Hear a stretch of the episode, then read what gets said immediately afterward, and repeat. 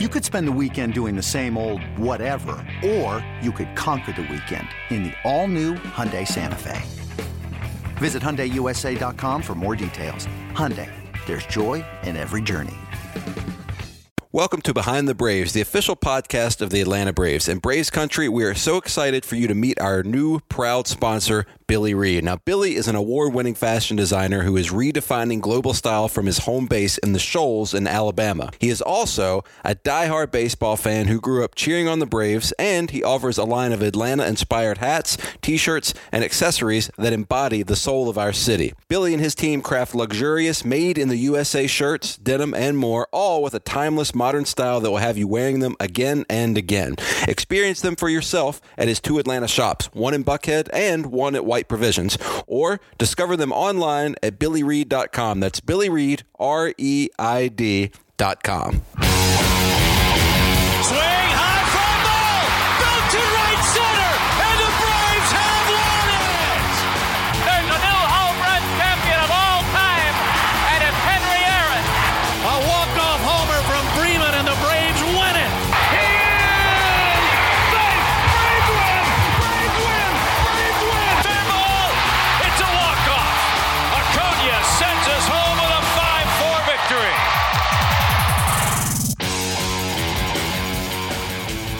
Welcome to another edition of Behind the Braves presented by Billy Reid. I'm Ricky Mast from MLB.com alongside Director of Braves Alumni Relations, Greg McMichael. And Greg, today we have not only a voice very familiar to Braves fans, but one of my buddies, one of the people in this game that I really do consider a very close personal friend of mine, a good buddy of mine, Ben Ingram.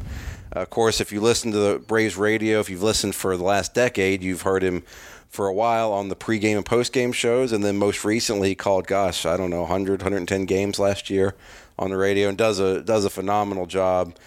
Guy who's paid his dues, worked his way up to the big leagues, and is just as good of a guy as you want to meet, too. Funny, engaging, great storyteller. I can't say enough about Ben. I was very excited when I knew we were going to have him on, and kind of like similarly like when we had Bowman on a few weeks ago or a month or two ago, because he's a buddy of mine too, and I knew he would be good. And we'll have Kevin McAlpin on at some point too. Same relationship there.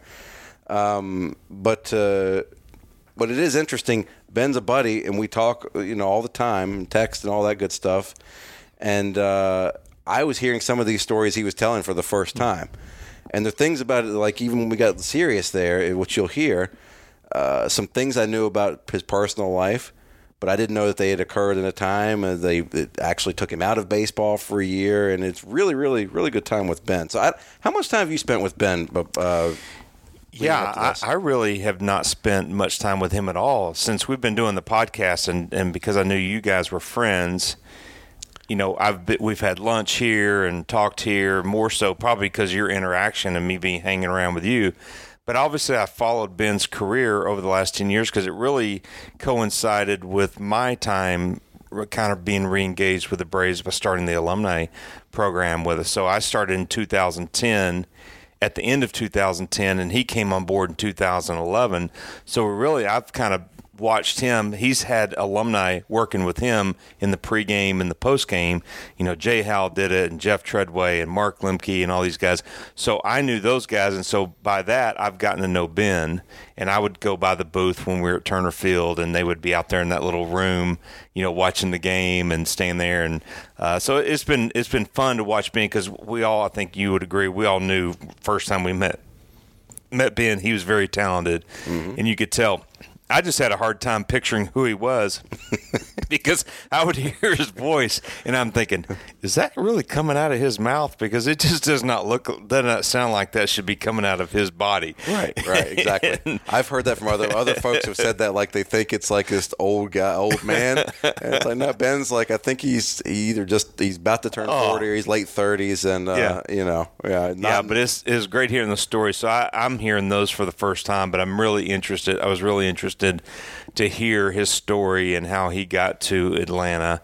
And, he paid his dues, but it's something, as we'll hear, he's been passionate about since a very young kid. And I always love seeing somebody who envisions what their life they want their life to be like, and they pursue it, and it happens. It's a great story. I've only met literally maybe two or three people in my life that knew as young as he was when they knew that young, like grade school, really like young grade school, mm-hmm. that this is what they want to do with their life, and they did it, or they made it happen, and it came to fruition. And so to hear that was very cool. And I would say this too, if you're an aspiring broadcaster or just aspiring to work in baseball, I think this is a great interview and a great episode for you to listen to. Work ethic, attitude, willingness to do whatever, pay your dues, and setbacks. And then even when he gets the job, thinking ahead, anticipating what's going to happen. So Ben's the real deal. You know, he's not a shill. He's a solid dude. He's not a what? He's not a shill.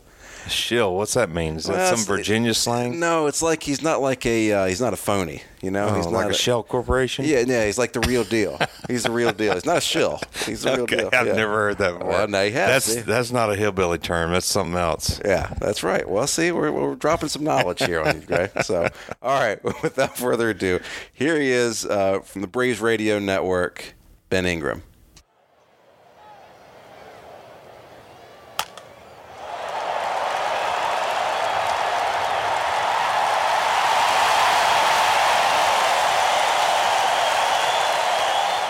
Well, Ben, first of all, thank you for allowing us to lure you into this hotel room in San Diego late at night. It's a beautiful evening, and we're glad to have you up here. Yeah, well, being lured into a hotel room late at night by two guys is not what I had in mind tonight. But for you guys, anything. There we go. Way to start it, Ricky.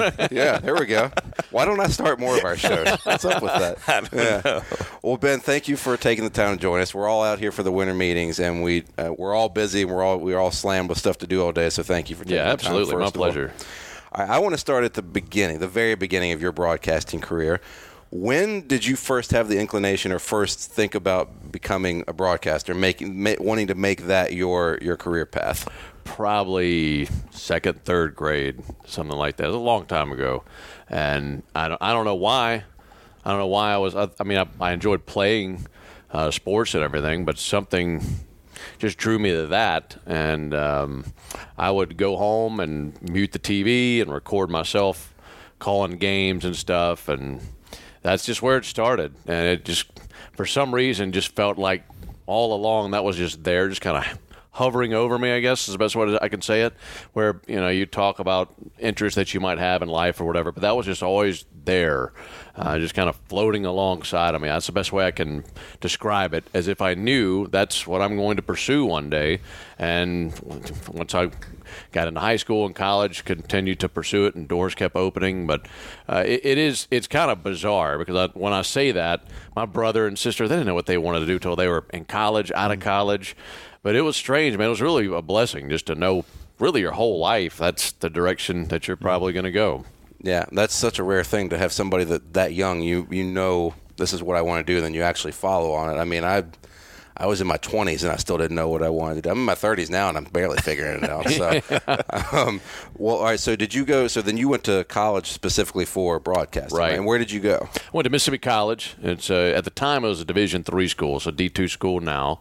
And they had an on-campus FM radio station that was pretty much student-run. Now, they had adults who were in charge and hired people to do this, that, and the other, and did sales and all that stuff. But as far as the on-air stuff, students ran it, from a morning sports talk show to an afternoon show to play-by-play. And I was doing play-by-play, football, baseball, basketball, for the school that I was that I went to. And it was a huge advantage for me, because I finished up college and already had 4 years of play-by-play of three major sports. So it really worked out. That was about 30, 40 minutes away from where I grew up. Just always had a drawing, always had an attraction to listening to a game, TV, radio, whatever. When I was a little kid, it was my form of adventure, because I could I grew up in a home. My father's a pastor, my mom's a teacher, so there was a lot of discipline in the house.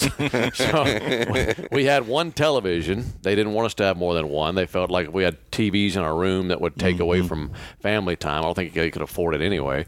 So I had a radio in my room. So when it's time to go to bed, and you got to close your door, and you got to turn off your lights, and I wasn't ready to go to bed. I wanted to stay up. I've always kind of been a night owl.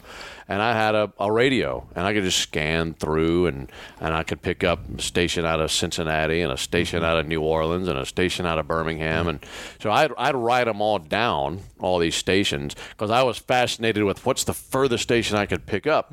And AM radio was just my way to explore things. It just blew my mind. I could hear the news in Dallas, Texas, or something like that. And then one night, I come across Jack Buck on KMOX calling a Cardinal game, and it was the crowd I could hear.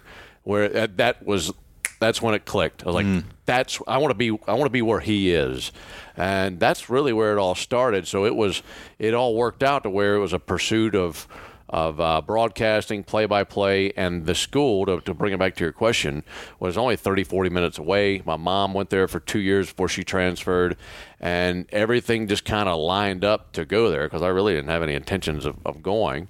And, these big broadcasting schools, Syracuse and Northwestern and Missouri, and I would have loved to have done that, but, we couldn't afford out-of-state tuition to those places. So it just worked out perfectly that this D3 school with a student-led station was right there less than an hour away. So I just love how it, without me knowing, just kind of pointed me in that direction, and that's the direction I just kept on following, I guess.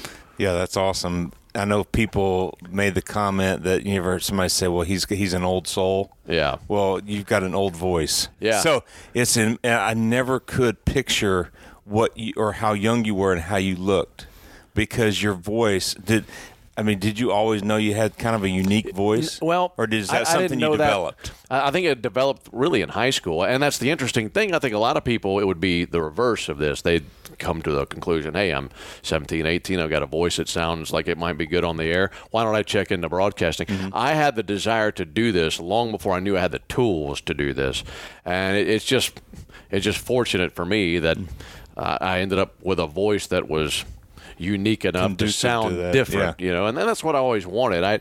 There are a lot of great broadcasters out there. There's hundreds and hundreds of them. I just didn't want to sound like anybody else. And I wanted people to turn on the radio and say, that's Ben Ingram. I just wanted to be distinct. And coming on, it wasn't the unattractive thing. And I mean that by, I would speak with agents requesting, I was requesting representation, things like that, trying to get into the business, and people thought I sounded too old school, that they couldn't market my style of voice, and I was like, well, I think that's an advantage. Nobody else sounds quite like me, and I've never really run from sounding like I'm from the South. I think there's a big difference in sounding Southern and sounding country, and nothing against either one of those, but I don't want to sound like I didn't know how to tie my shoes or anything like that, like I've never even been to school. Yeah. I want to be able to complete sentences, but I didn't mind at all sounding like I was had a Southern dialect. I think I've always had that, but it's just something that kind of came along, and I was like, well, this is what I sound like, and if they like it, great. If they don't, there's nothing I can do about it, but I just didn't want to sound like anybody else and water my own wine. Yeah. I just kind of want to do my own thing. Yeah, and I think no matter what pursuit that you have in life, if you're passionate about it, that's going to come out more than anything. Right. You're not a studio-made voice and personality just to fit some niche or some industry, but it's who you are, like you said. But your passion comes out in what you do, and I don't know if we ever got a chance to say, but congratulations on this year. I know it's been your first full year doing what you've been doing with the Braves broadcast, and you did a great job, and I've heard nothing but positive things from alumni, from fans. Just you fit right in, and you've done a great job. So congratulations on that. It was interesting. I was just at a career development seminar for a lot of former players and current players up at Torrey Pines, and so I got a chance to hear the broadcast panel. I was on a panel for business and, the baseball side of business with some people, but they had some people in the industry from broadcasting. If guys want to get in, there was coaches there, like Rocco Baldelli was there, and some different scouts were there.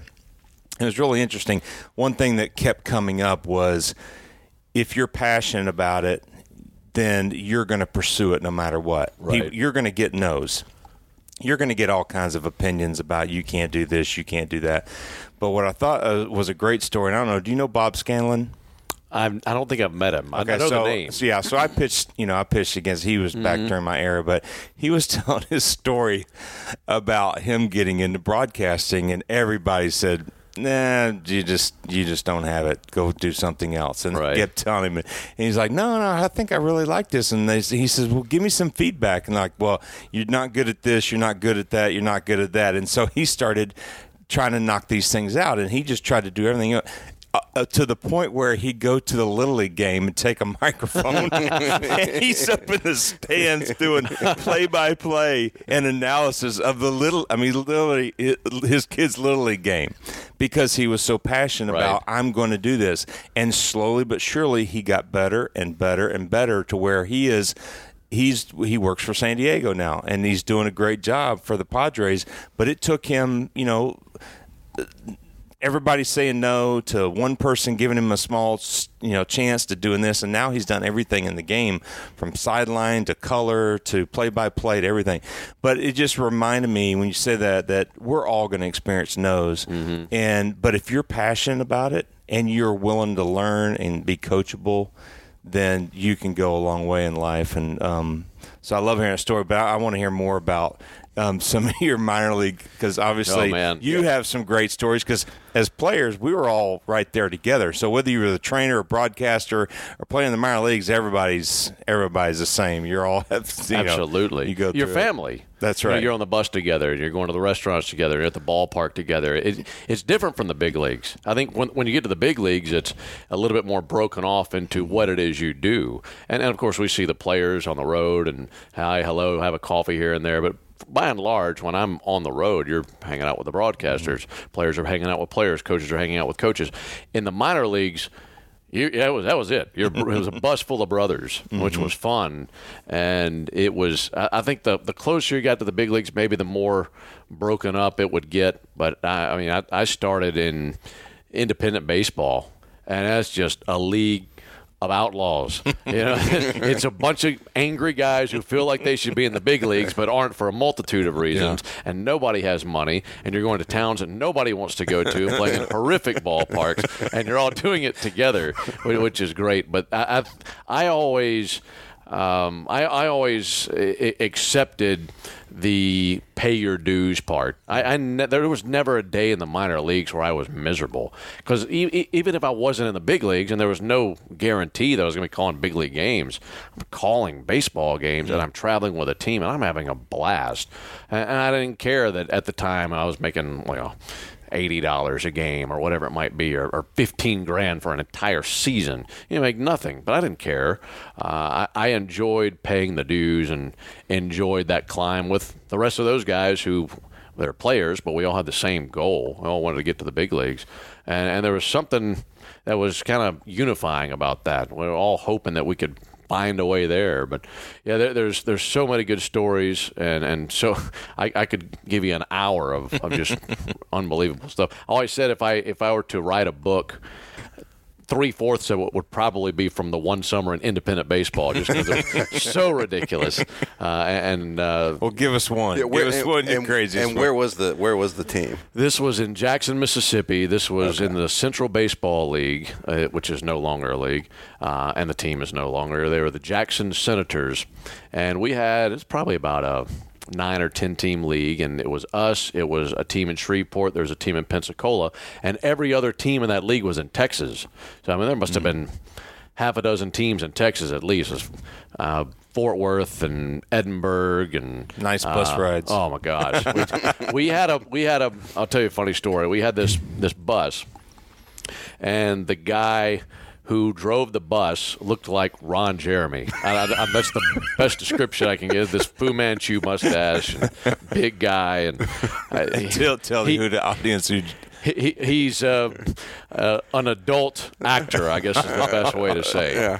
So this guy owned the bus. And he drove an arena football team during the football season. He drove us during the baseball season. So the team figured out that this guy doesn't do anything when the game's going on. He just sit around in his bus.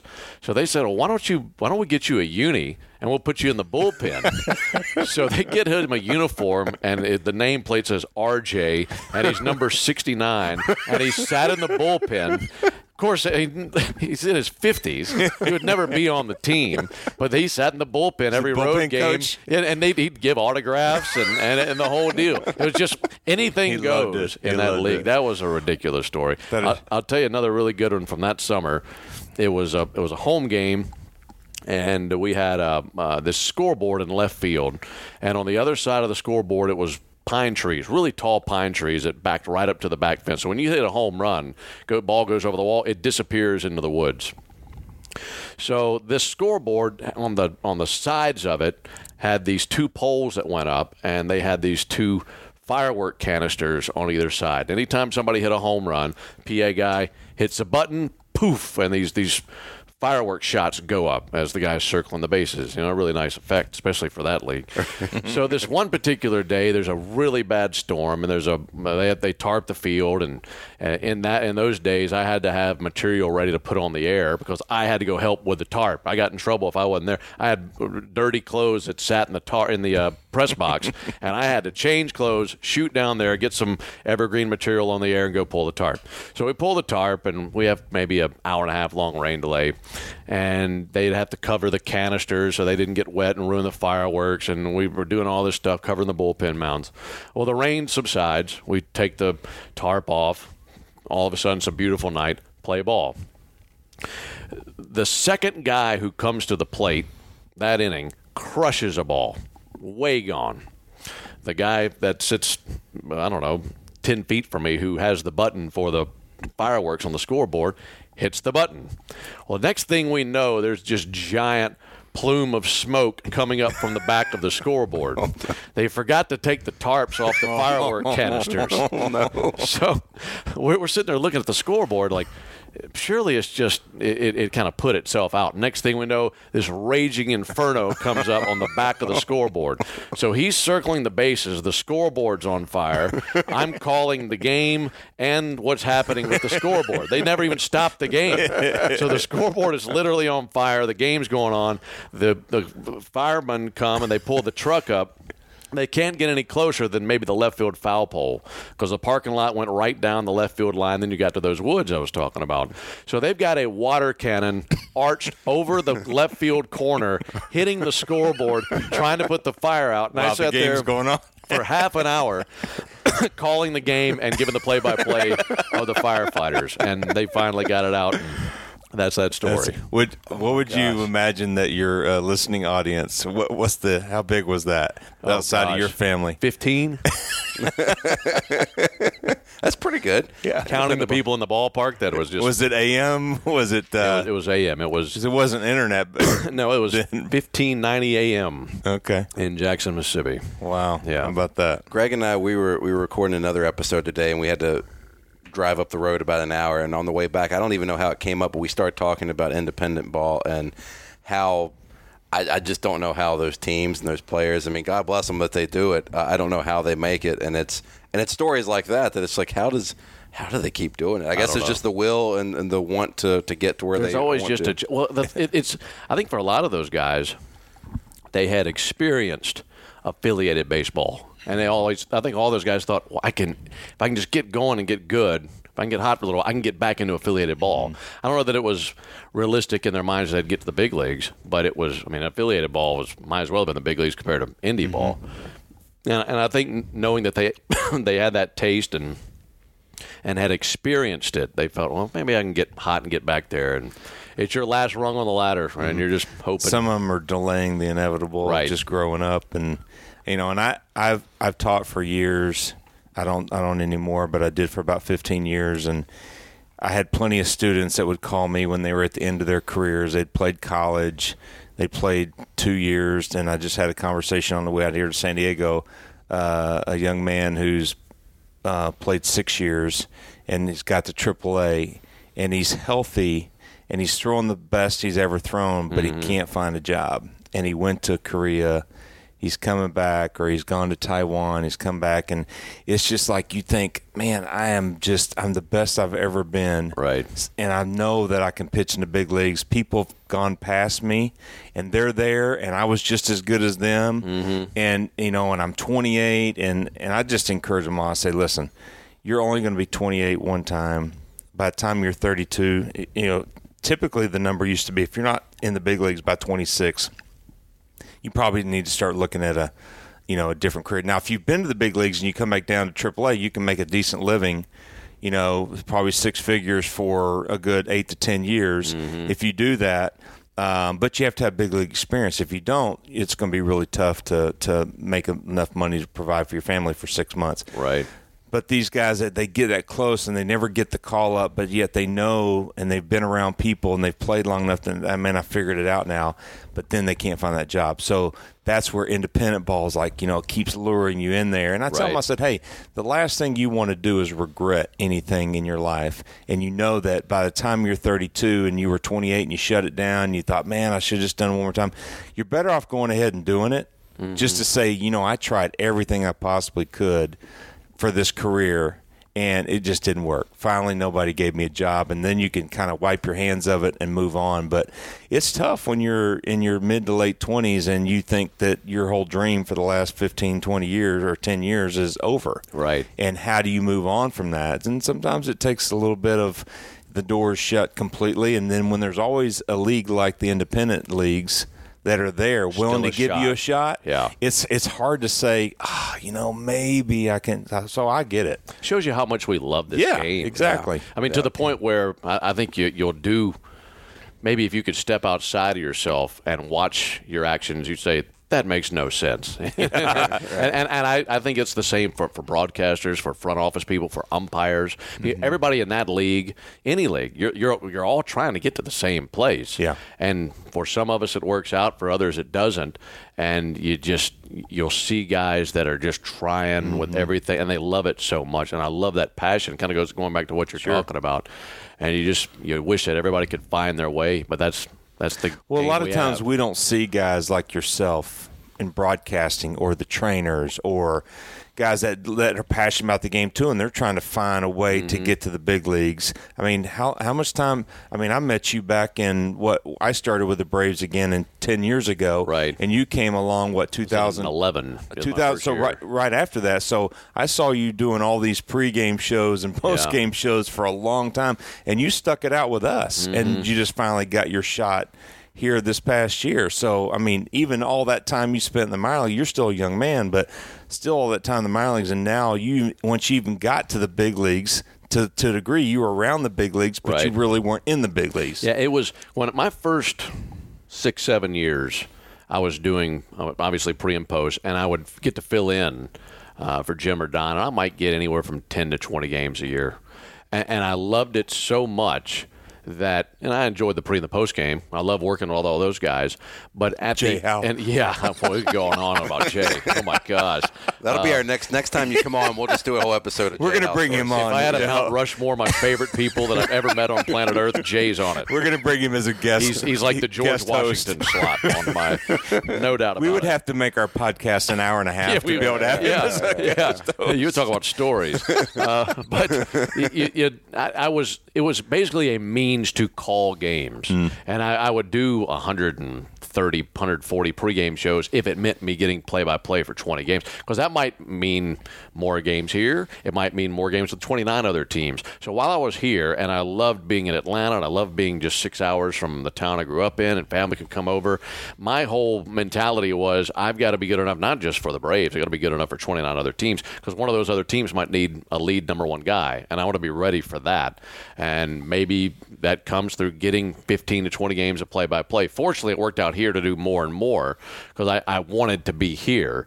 But the thing that I love more than the Atlanta Braves is the game of baseball. I want to be calling major league innings, and if I have my choice, it's going to be in Atlanta. But if I don't have that opportunity here and some other 29 teams calls, then I was going to have to be ready. But I was just so glad it worked out here, and I went from 20-something games 2 years ago to 100 games this past year. And it was just, like you said, it was a dream season. And all those years, it's worth it. And the climb of minor league ball, pregame, postgame, all that stuff, well, hands down, and definitely worth the grind. We're on minor league ball. I know you called games at Mississippi for a while for the Braves, Mississippi Braves, and you were out where you were in Oregon or somewhere also, right? I was A-ball for the Padres for 1 year. So I did the 1 year in independent baseball in 04. Went to Oregon in 05. Was out of baseball in 2006 altogether, and then in 07 was the number 2 in Mississippi, became the number 1 there, 8, 9, and 10, and then to Atlanta in 11. Okay. All right. Do you mind saying what were you doing the year that you were out of the game completely? So Oregon was 3,000 miles away from where I was from. It was just a bad time in my life, and I don't mind telling you, I was partying a lot. I was 26 years old. I was engaged and then got disengaged. And it was just kind of a dark time where I was just trying, not that I was doing things that I regret, but just trying to find out, how do I succeed in life? How do I achieve what I want to achieve? How do I get there? And I wanted to go back out to Oregon for my second season. They wanted me to come back, but given where things were in my personal life, I wasn't ready to go back and do that, and I kind of needed to see if something else was going to work and try to pick up my life at that point as a 26-year-old and really buckle down. And I think we all come to that point where, okay, it's time to really focus on what you're going to do with this life, because whether you like it or not, you're not a kid anymore, and you got to figure this thing out. And it was I can say this with 100% honesty, it was a change in my spiritual life. It was a change in how the relationship I had with my parents and my family. It was a time where I really thought that I could just put away the thought of, well, if I just show up, it's going to work out for me. I really got to the core of, all right, what's it going to take? What's work ethic need to be like? And just kind of started from the ground up. And that next year, that's when the Mississippi Braves number 2 spot happened to come along. It was an answered prayer, and I was better for going through that 1 year. It was I felt a million miles from where I wanted to be, but I love telling that story because I went from 06 being completely out of the game to 5 years later being in the big leagues. And for me personally, I don't think I could do that on my own. I think there was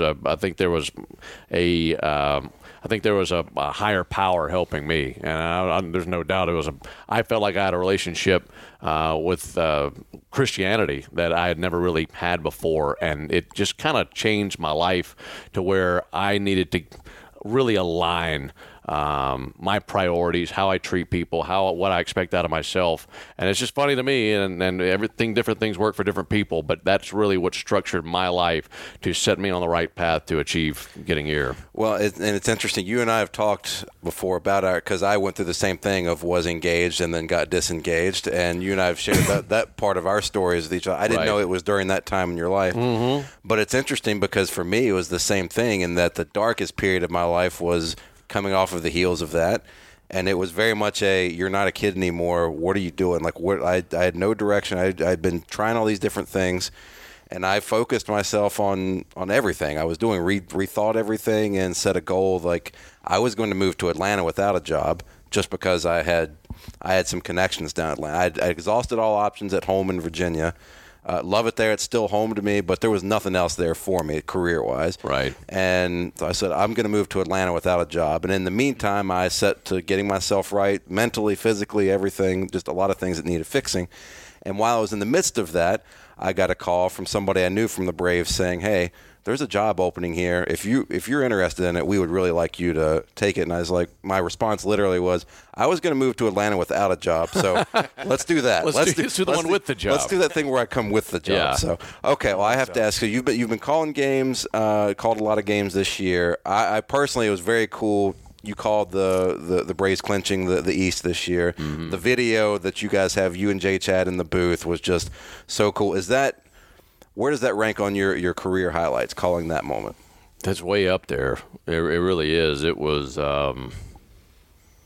I've never thought about ranking individual moments, but that would certainly be up there because you can't you can help what you do to get to the big leagues. In other words, if I put enough work in and do what it takes, I would hope that it would be good enough to get to a level where somebody would say, we want you to call our games. You can't control what the team is going to do or not do. You just got to be ready for it.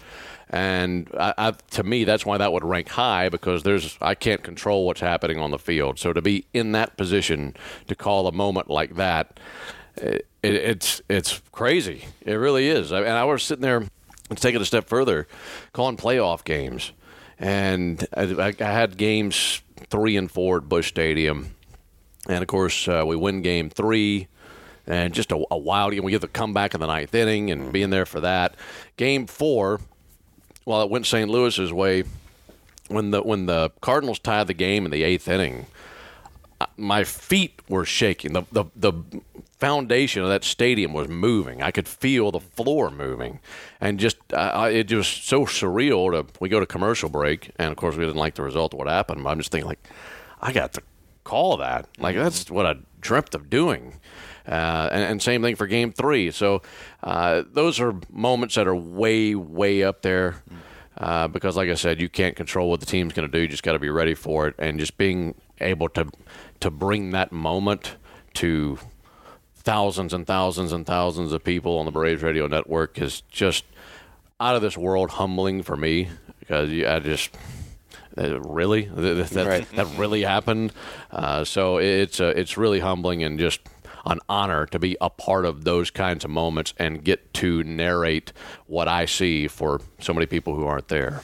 When you're preparing for one of those moments and I know there's a reactionary, part of you because you're a professional. I mean, you're used to calling things, but there's always, when you think about the greatest calls, they come out. But at some point, do you practice or think about, this would be really cool to say if this ever got the opportunity, or if I was ever in this situation, this would be kind of, a neat phrase or a coin, because you got to, I would assume you have to think about some of those things, because you don't want to just say the same thing that you've heard from 80 other different announcers or watching Sports Center and be like Chris Berman, go back.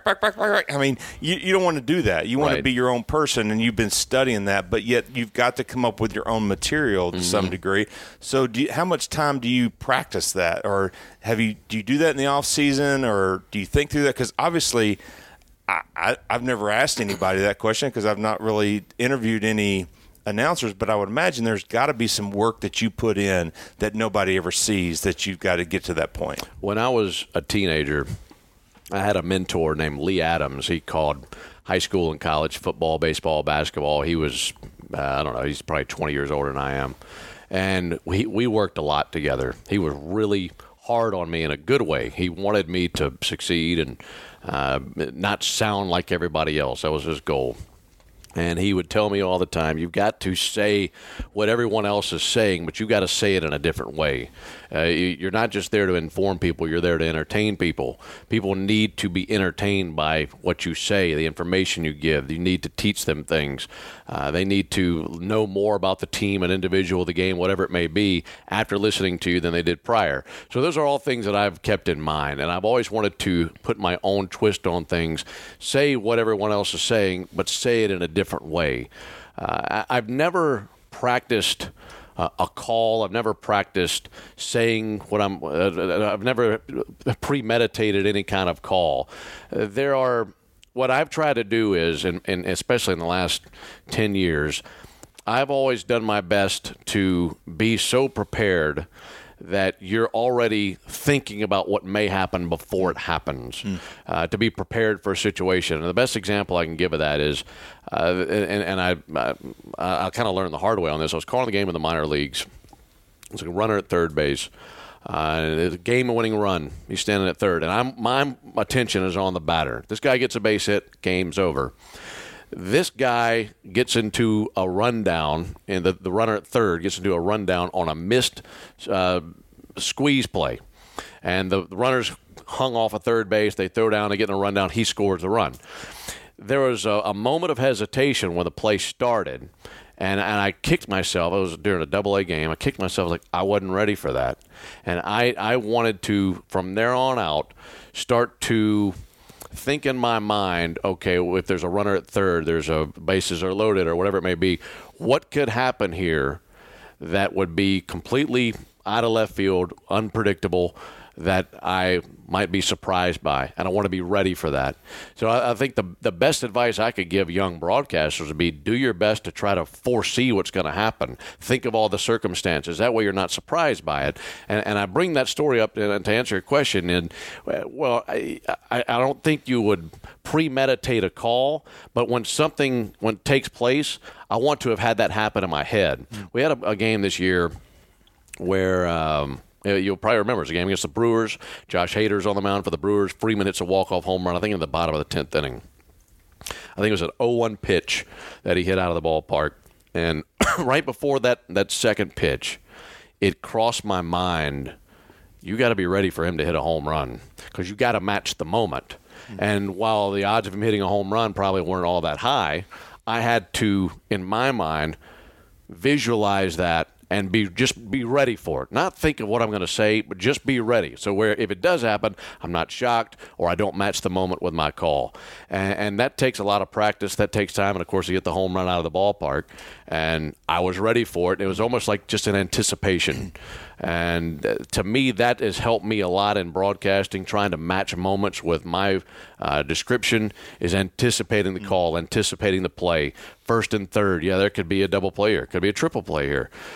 Don't be surprised by the result on the field. Don't hesitate because you're surprised with something that you didn't expect to see. And I think that anticipation has helped me as a broadcaster to – like you said, you're trying to match that moment.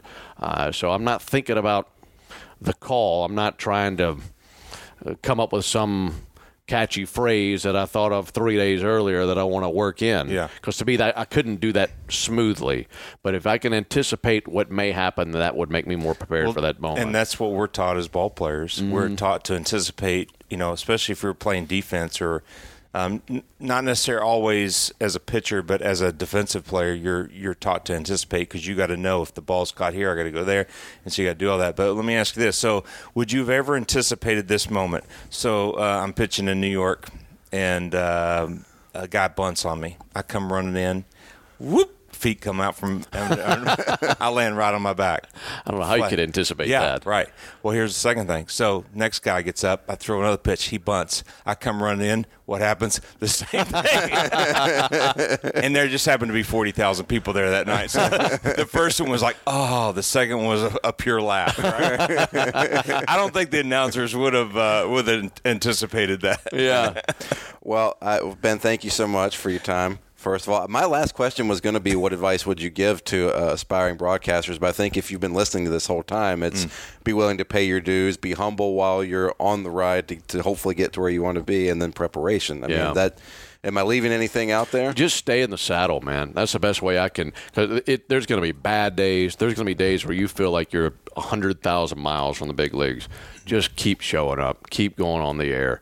And if you're extremely young, if you're junior high, high school, college, anytime somebody asks you to do something on the air, say yes. Just get on the mic as much as you can. I caught the weirdest thing I've ever caught. I caught a Christmas parade one time for the first radio station I ever worked for.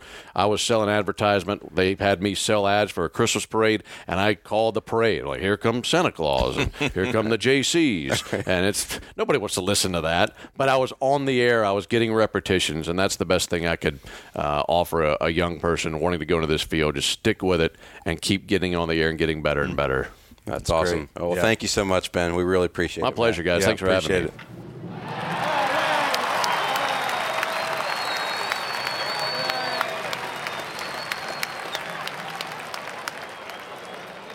Our thanks again to Ben Ingram for joining us here on Behind the Braves, presented by Billy Reid. Ben Ingram, not a shill, as we established in the intro.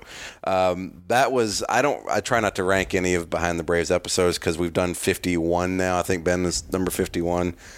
And I honestly don't think I could, really say this is my favorite. I think if we've said by default always, we interviewed Hank Aaron, and that's if somebody forced us, it's how do you not choose Hank? But Ben is one that was up there for me. That was a lot of fun because even though he's a friend, I still learned a lot about him and his story. So enjoyed that a lot, as I'm sure you did. And I look forward to having him on again sometime. Yeah, I mean, obviously he's right in the thick of it. He's calling the game. He knows the team well. There were plenty of other questions I really wanted to ask him about just being up in the booth, some of the things that he picked up on, because you got to be pretty keenly aware of things that are going on. And I'd love to ask him some of his best moments and some things that were funny, some things that he thought, well, you know, he wondered what's really going to happen, you know, at this point. Mm-hmm. So there's some cool things out. And then, of course, they're around the team. Right. There's probably some things they can't say. Just like I remember some things, you know, teams that I was on that the announcers were aware of that they couldn't say. But we could have talked with him for another hour. He was really engaged and just had some great stories. I love the whole, you know, the paying your dues part when you're going through. I personally never went through independent ball.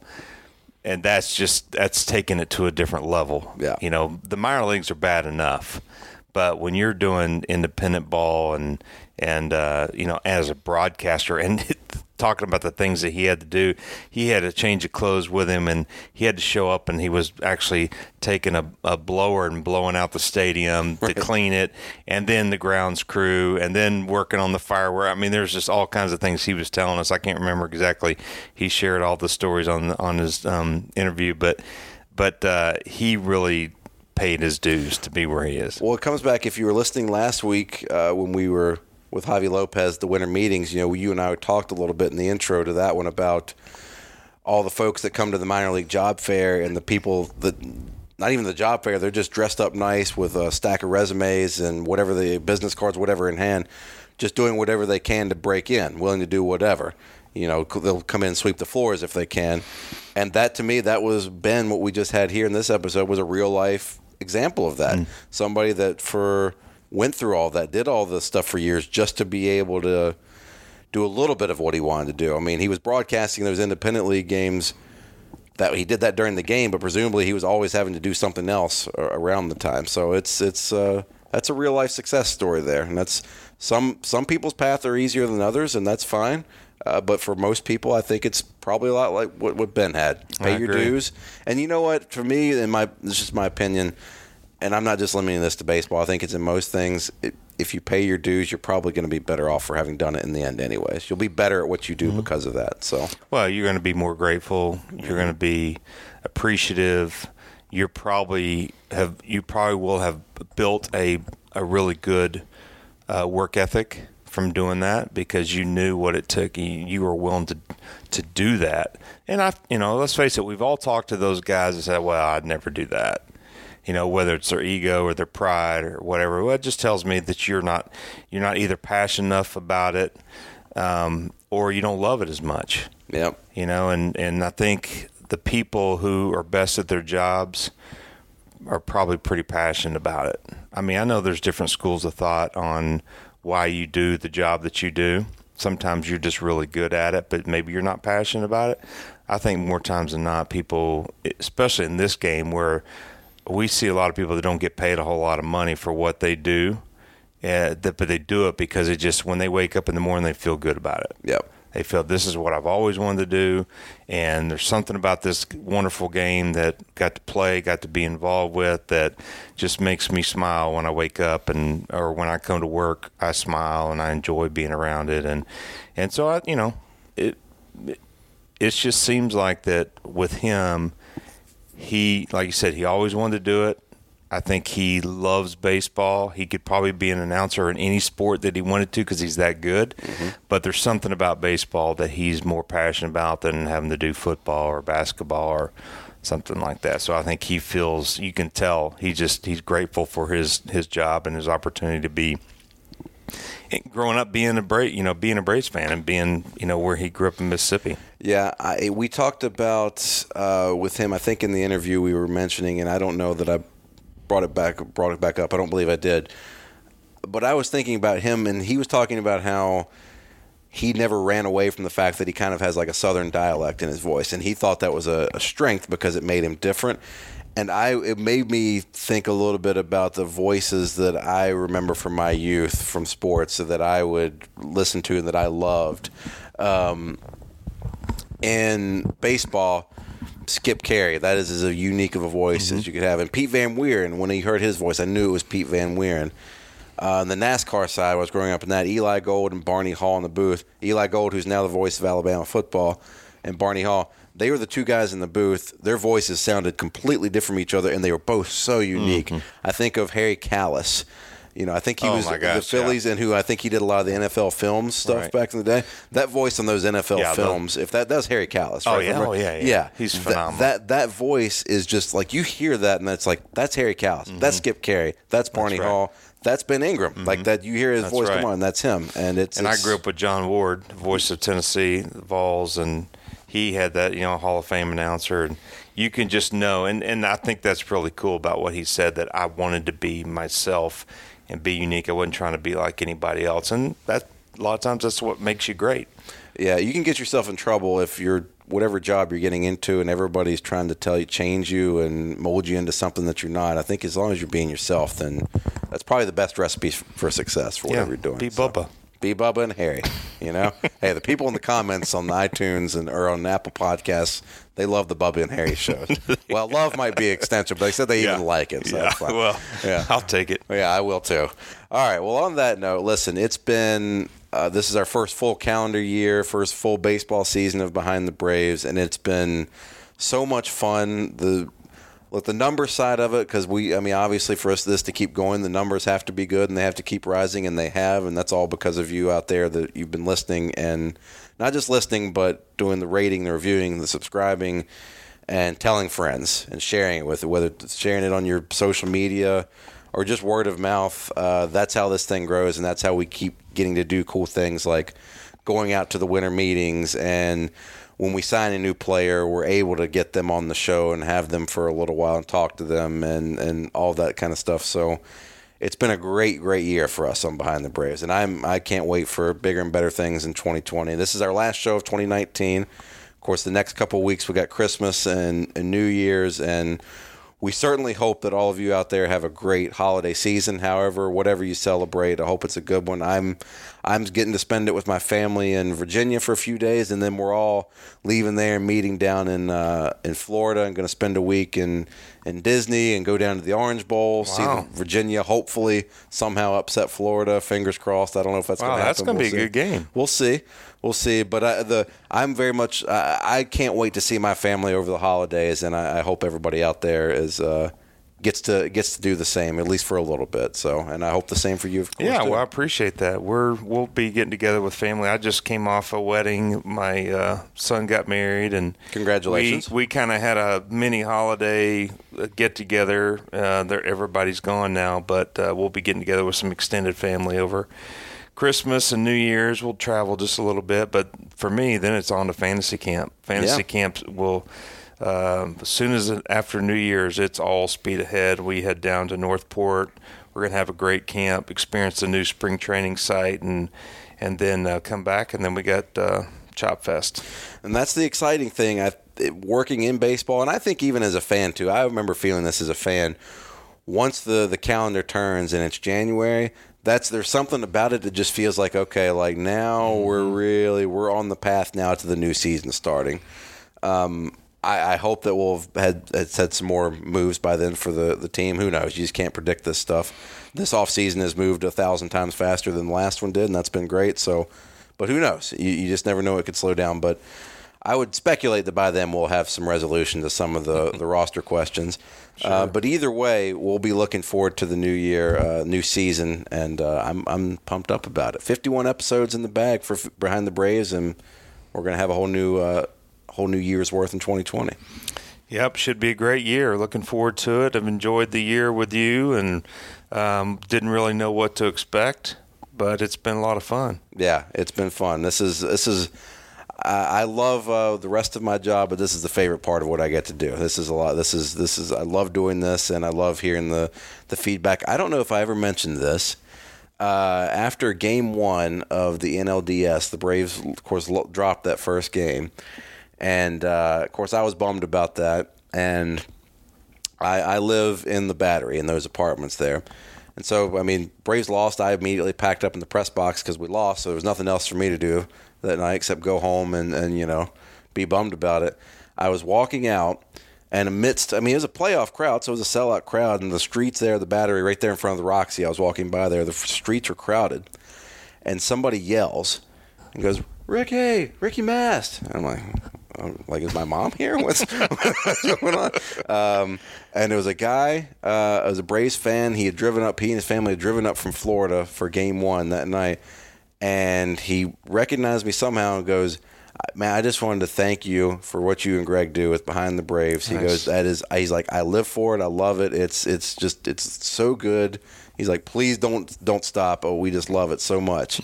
And that like, I bring that up now because I think back on this year and I'm like, that moment was like, I was kind of bummed about the game and everything. And then, believe me, I was still, I wish we'd won the game, but that like made my day that somebody like cared that much about this show to seek me out just to say thanks to, and to tell you thanks too for the show. So that's great. So I look forward to hopefully, maybe we'll get 2 fans next year. Hey, that'd be great. But you know, we also, we probably, I don't know when we'll announce it, but we're going to try to start doing some, we made a little twist this coming year of the season on Behind the Braves. Mm-hmm. We've got some things in store that might be a little bit different that should be a lot of fun. We still have our shows on YouTube, mm-hmm. and then, but we're thinking maybe kind of amping it up a little bit. Yeah, that's onward and upward. You know, we've grown a lot in 51 episodes, and we only want to continue that and to grow it even more and get bigger. So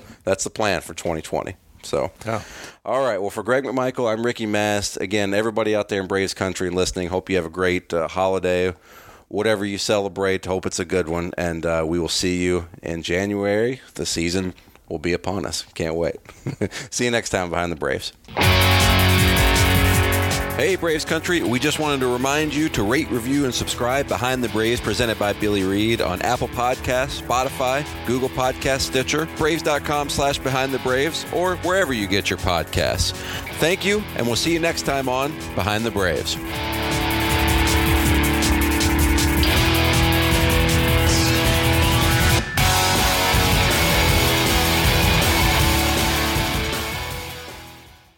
It's blazing hot outside. You get in your car to turn on the AC to get cold air pumping, but it blows hot air out. This issue is commonly caused by low refrigerant due to leaks in the AC system. You want an easy, all-in-one solution that will restore the cold air in no time. AC Pro Recharge Kits. Make restoring cold air easy for even those with zero DIY experience in less than 10 minutes. Save time and money versus going to a shop by picking up an AC Pro Recharge Kit today. Be a pro with AC Pro.